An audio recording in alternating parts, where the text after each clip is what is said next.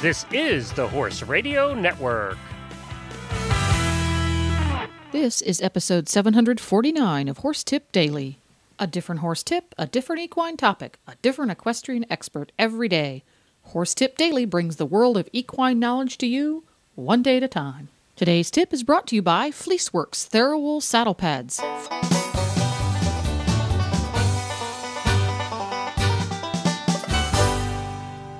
Hi, Coach Jen here, and thanks for tuning in to Horse Tip Daily. Today's tip is from Team Fleeceworks rider, former eventer, and current extreme cowgirl, Robin Bond. Tune in as we discuss some rather dressage sounding skills that fit well into the repertoire of riders who don't even compete in dressage. And we'll get to that right after this message from Fleeceworks.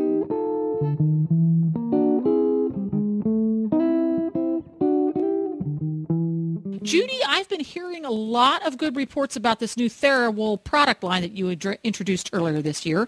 Tell us what's going on there. It's basically opened a whole new uh, customer base for us, and it's made the product affordable for people maybe who either didn't want to use sheepskin because it does require a little bit more maintenance, the sheepskin does, than the wool, or people that just couldn't make that stretch. So it's it's been great. It's you know it's really really durable, as the tagline says is great for daily use, beautiful enough for show. And I think that really explains it all in a nutshell because it is a lovely pad to look at and feel. And yes. but yet it's still an affordable pad that you can go to you can literally go to the Olympics in this saddle pad. Yes. We worked really hard to make sure that we developed the right density and the right length. And so it took us about a year to get everything exactly right and to make sure that when you washed it, that it didn't felt up or, or turn real hard or ball up. And it's a proprietary blend of product the way we've done this to make it work. Quality saddle pads from Fleeceworks. So folks, when you go to your local tack store, ask for Fleeceworks TheraWool pads by name, and if your local tack store doesn't have them, tell them that they need to speak with Judy at Fleeceworks. Just go to fleeceworks.com and you'll find all of our contact information there. And thanks for stopping up by again, Judy, and keeping us up to date on what's going on over there.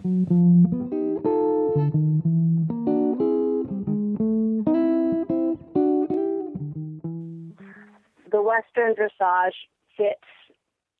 very neatly into even a casual trail rider's life. For instance, at the low levels and the upper levels of, of any type of dressage, transitions must occur at specific locations. And I believe that every person who rides a horse needs to be able to have that horse transition up or transition down precisely where he asks that horse to do so. In trail riding, people do it without even thinking about it. You're riding along the trail, a turn is coming up. You need to rebalance your horse. Perhaps you're in a gentle lope and, and the turn's sharp and you're going to transition at a very specific point down to your jog or your trot or even all the way to a walk in order to negotiate a turn or a fallen tree or a bicyclist or any of those things a lot of our trails are shared right now, and it's very important for you to be able to be moving down the trail and realize that there's oncoming traffic of some kind, and you're going to need to leg yield your horse over three to six feet in order to allow that person to pass. And those are dressage moves, and those are the things that people need to be thinking about when they're riding on the trails every single day. I get to do that a lot because there I pass a lot of cars when I ride every day, and mm-hmm. the ones who aren't from the neighborhood here have a tendency to be um, a little fast, and they don't always uh-huh. give you a wide berth.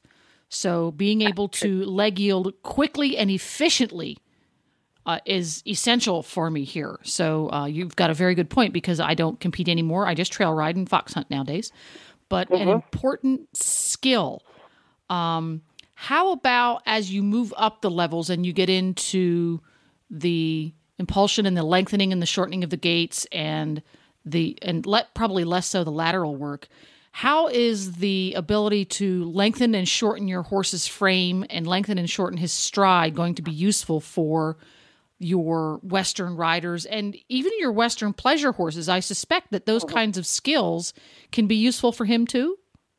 Absolutely. When you're on a trail ride with a group of people, or you are riding in arena in an arena showing with another with a group of riders, you need to be able to navigate the traffic, space your horse appropriately in the trail so that you are safe in the show arena so that you can show your horse to his best advantage. It's not a good thing to have your horse rating out in front of somebody, you know, galloping too big and strong on the trail and in the in the arena you need to be able to shorten stride to be able to pass or allow somebody to pass. You need to lengthen to, to actually do the pass, even if your focus is to be very steady.